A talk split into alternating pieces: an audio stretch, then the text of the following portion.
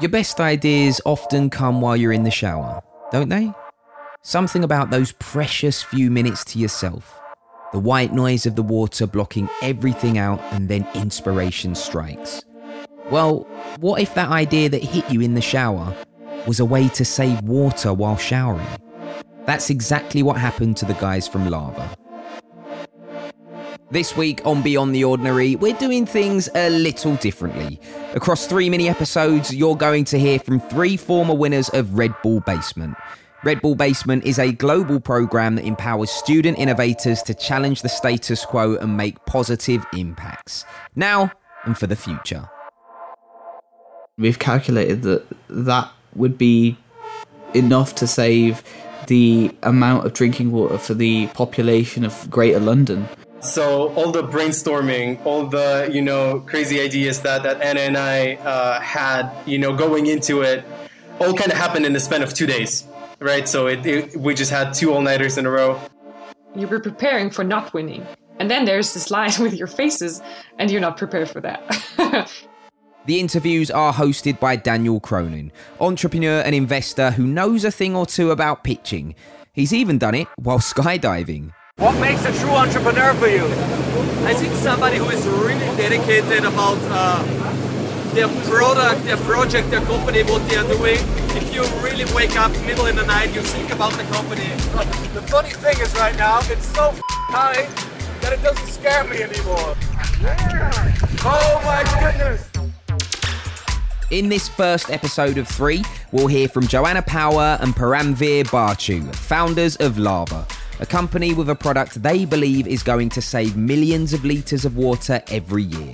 The next voice you'll hear is Daniel Cronin.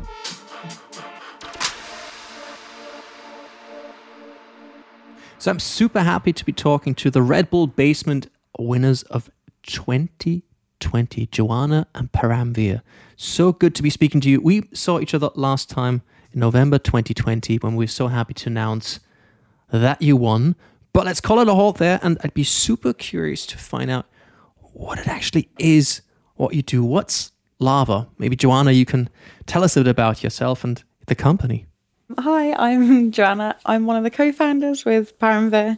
The company focuses on looking at sort of water issues, especially around students, because um, students actually waste a lot of water compared to normal people. Students waste a lot of water compared I think a lot of it people. is because students aren't really incentivized the same way most people are with a water bill. Because in the UK, a lot of student accommodations and households, the water's like included as an all-in-one bill. Um, so there's not really that sort of. they don't really need to reduce it as much from their perspective, anyway. And tell us what what does lava, lava actually takes do? the abundance of shower water that students use um, and filters it and then uses it in their laundry process so that they don't have to use more water than for their laundry.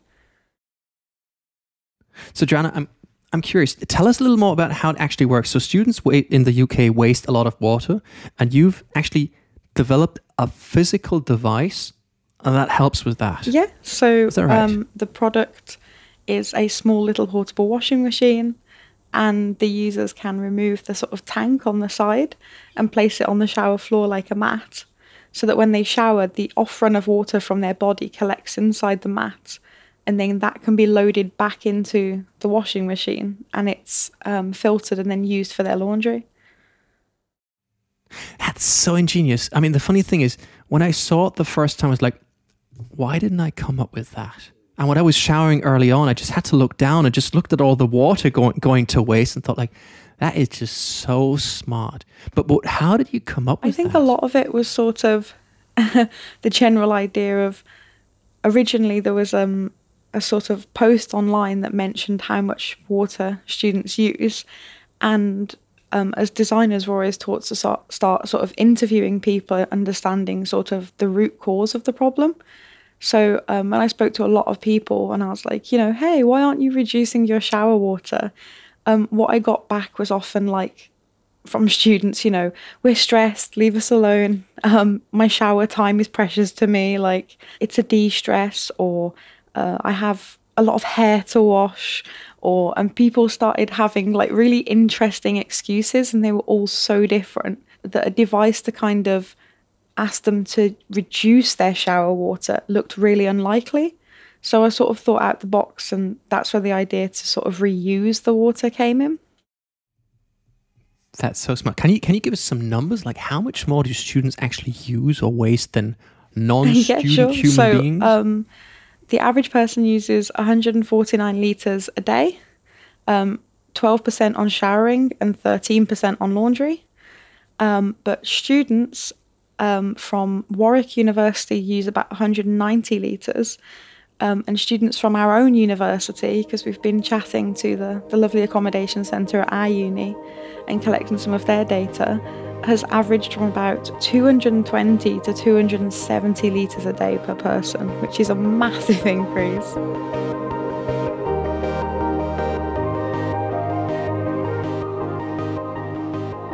Obviously, we met well, not online. We, we met, well, we met over a bunch of screens during the finals of Red Bull Basement in, in 2020, which you won. How did you, how did you hear about Oh, it was actually really interesting. Um, so there's a entrepreneurship society at our university, um, and I joined because there's a lot of product contests, um, and I also really wanted to sort of chat with business people because that was a weakness that sort of both of us had. So we joined the society, and they sort of regularly posted contests, and they posted the Red Bull contest, um, and because it was sort of a contest for students. We really thought, you know, as students ourselves with an idea for students, this looks great. That's where we joined in. Yeah, I mean, Basement sounds like made for you because Basement is obviously all about driving positive change through tech solutions. And hey, that's totally you. So you had the idea, you built the prototypes, you applied for Basement, and obviously you had to take the regional uh, uh, uh, contest first. Um, we were really, go? really nervous about the regional contest um, and trying to get online votes um, because at that point we didn't really have a following or sort of as many socials. So it was a little bit, it was a little bit stressful, but it was just nice knowing that it, it wasn't just who got the most votes. There was still going to be people looking over it. Um, so that that was really good. So, Paramveer, I'm, I'm curious, what was your expectation when you signed up for Basement? I don't think Joanna and I really had uh, any massive expectations. We signed up uh, on a whim, and uh, we just thought we'd see how far we can go uh, with our- with our little idea. Um, and we were honestly really surprised when we when we well not only one but even even on the smaller stages when we made it through to the UK's um, and we and we obviously got a, a lot of votes and then made it through to the finals. It was it was quite overwhelming because we we didn't really expect anything. Now, I'm also curious. I mean, I mean, first of all, that's always the best story, isn't it? If you join up, you're not expecting anything, but then obviously it must have been real hard work. So, so what was like some of the challenges you you met, and maybe some of the things you underestimated in the process? I think um, probably one of the biggest was time, um, especially with our idea being very product based. Uh, we thought it was best to, you know, create a model and, and show up with something physical, and we very much underestimated um, the kind of cost and time and everything it would take to create that model. Um, and then the last week before the actual global final was a, a bit of a scramble for us as we were trying to get everything together and uh, and and have something presentable really. But uh, we, we, we, we managed to work with it and um, obviously it's balancing all that alongside our studies was quite tough as well. Because I mean, the thing is, obviously, if you have a real physical product, just to put it into context for our, for our listeners who maybe not so much into the startup world, it's a very different ball game to let's say some lines of code. Because obviously code you can change anytime. You can deploy code globally by the press of a button. Whereas if you have a real physical product i mean that stuff costs money. That has to be shipped. That if it breaks you're done. Is that something you were aware of before that obviously doing something physical can be way more challenging than code I think absolutely, um, but it, it kind of comes from our background. We are product designers, you know, we are industrial designers. We, it's the kind of thing that we do. We do create physical products, so we're we're used to that kind of high pressure um, en- environment of, of, of physical products. Um, yeah. So, so basically, Joanna Saying you anyway didn't have any choice, right? Because that's what you do, and you're yeah, it was it was definitely anyway. what we knew. But I think there's also a sort of situation where I don't think you get away in the world with only code. Um, you know, like you need to sit at a chair and a table and use a microwave and, and a fridge. Um, and code, unfortunately, like it, it doesn't go that far. so while code's great for fixing issues, like for people's time management or for implementing software, um, it doesn't it's it's a lot harder to get to the root cause of issues.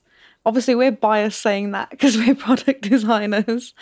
Um, Well, obviously you are. but yeah. um, that's so that's sort of how we took it, where it was like if we want to really fix this issue and not just have someone uninstall an app when they're fed up of saving water, we need to create something physical. Because I mean, here's here's the disclaimer. Now, obviously, if you're triggering some coders out there, it's just as difficult, but in a different way. Now, if you're a non-coder, non-starter person, just think of let's say Formula One and rallying. I mean, Formula One is all about knowing a circuit perfectly and optimizing that, and you have all the data you need in the world.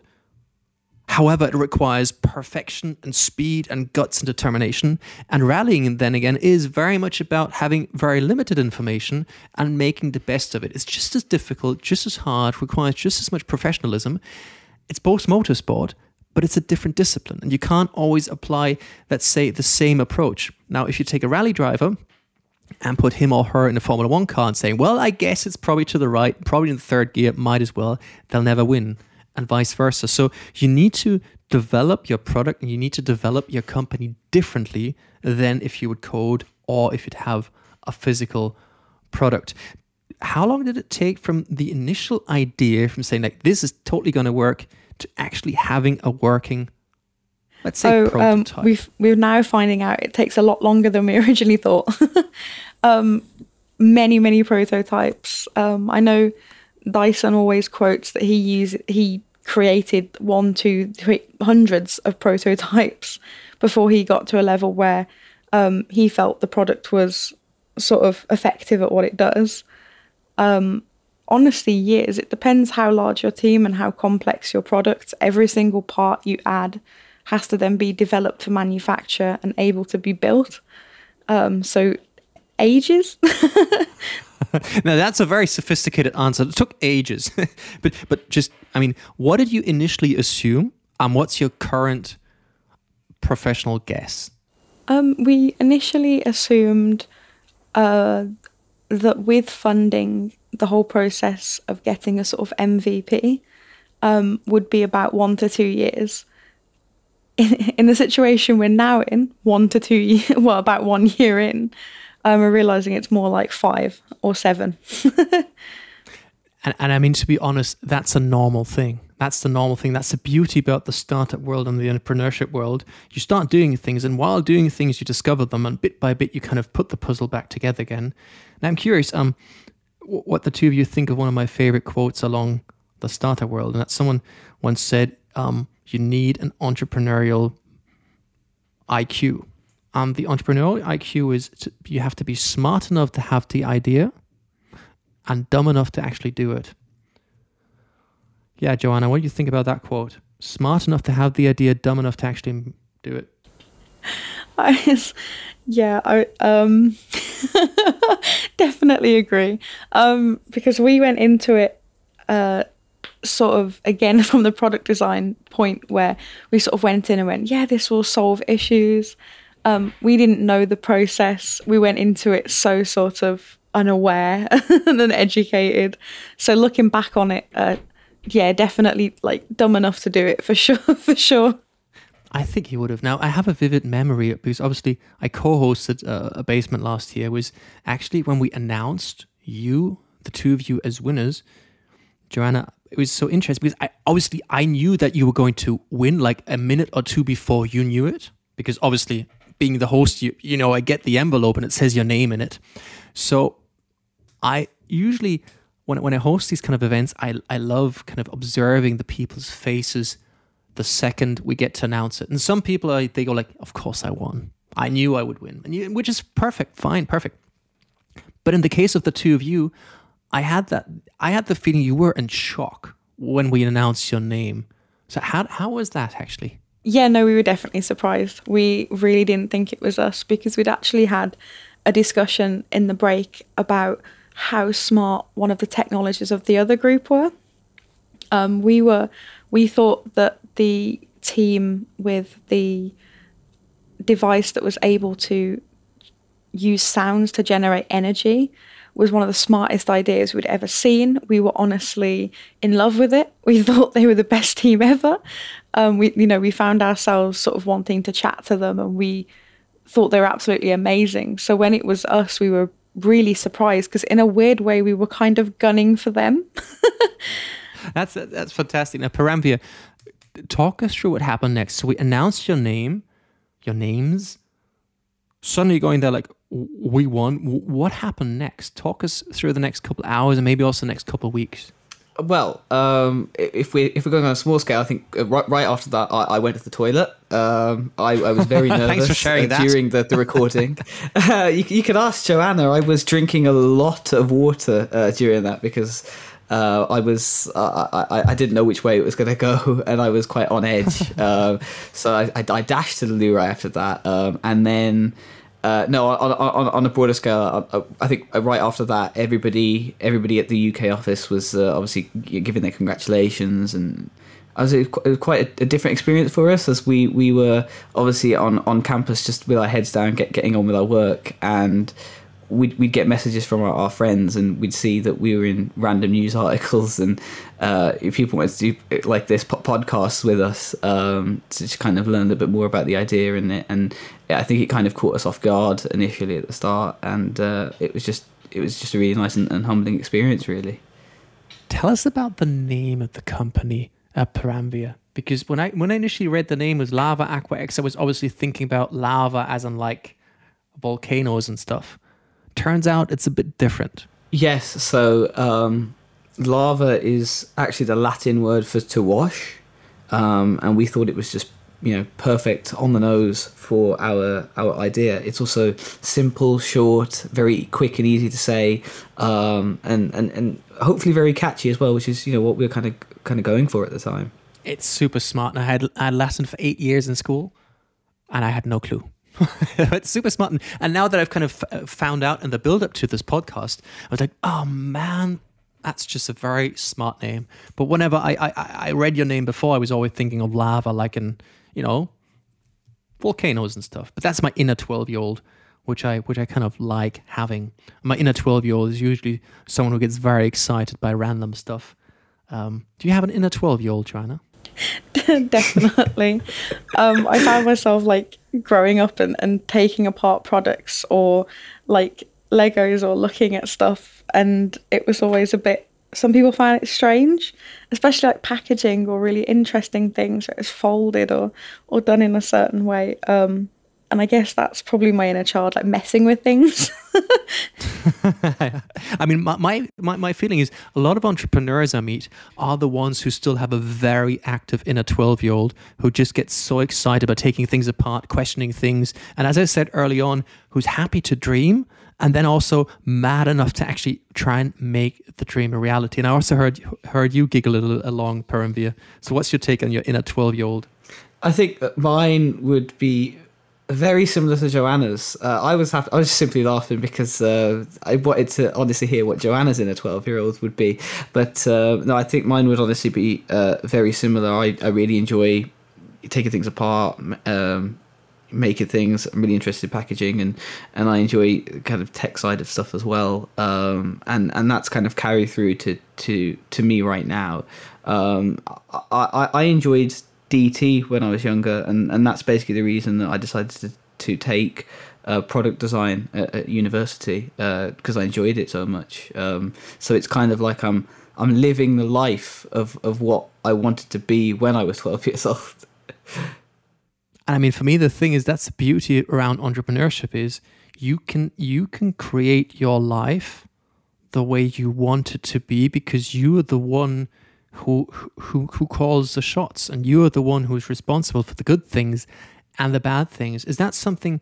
What was also an initial pull factor around the world of entrepreneurship? What made you sign up at the entrepreneur? Uh, what was it? The entrepreneurial society, Joanna?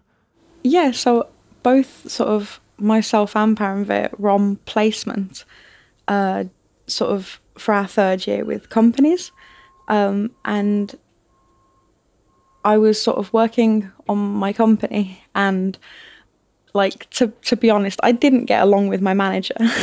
um, like uh, I I found it really, really sort of difficult working. I really enjoyed the work, um, and it's sort of in that moment that I realised because I'd never really I'd worked for a few other smaller places before, but this is the first time that I kind of realised that actually the working environment that you're in sort of makes or breaks your day and I tried so hard to get this job and I was so in love with it.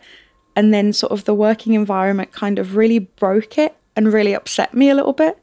So, I have to admit, the idea of entrepreneurship and having the control over that and having um, a good working environment and sort of a really positive community was just, um, it was just really, it was something I wanted to do. Now, I bet there's a couple of people listening in and going like, "Hell yeah, that's me. I I want to totally do this." But what are some of the things you would have loved to have known in advance? If you could travel back in time now, before you took your first, first entrepreneurial steps and before signing up to Basement, what's like that one bit of advice you would love to give yourself? And I'll start with Joanna and then move to Prem on this one. Oh, my first piece of advice would probably be find a partner with money.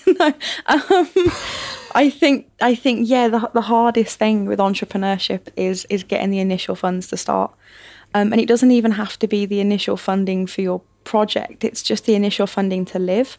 So because you then can't take on jobs because you don't have that time, um, you then can't pay rent, um, and you're kind of stuck in this loop.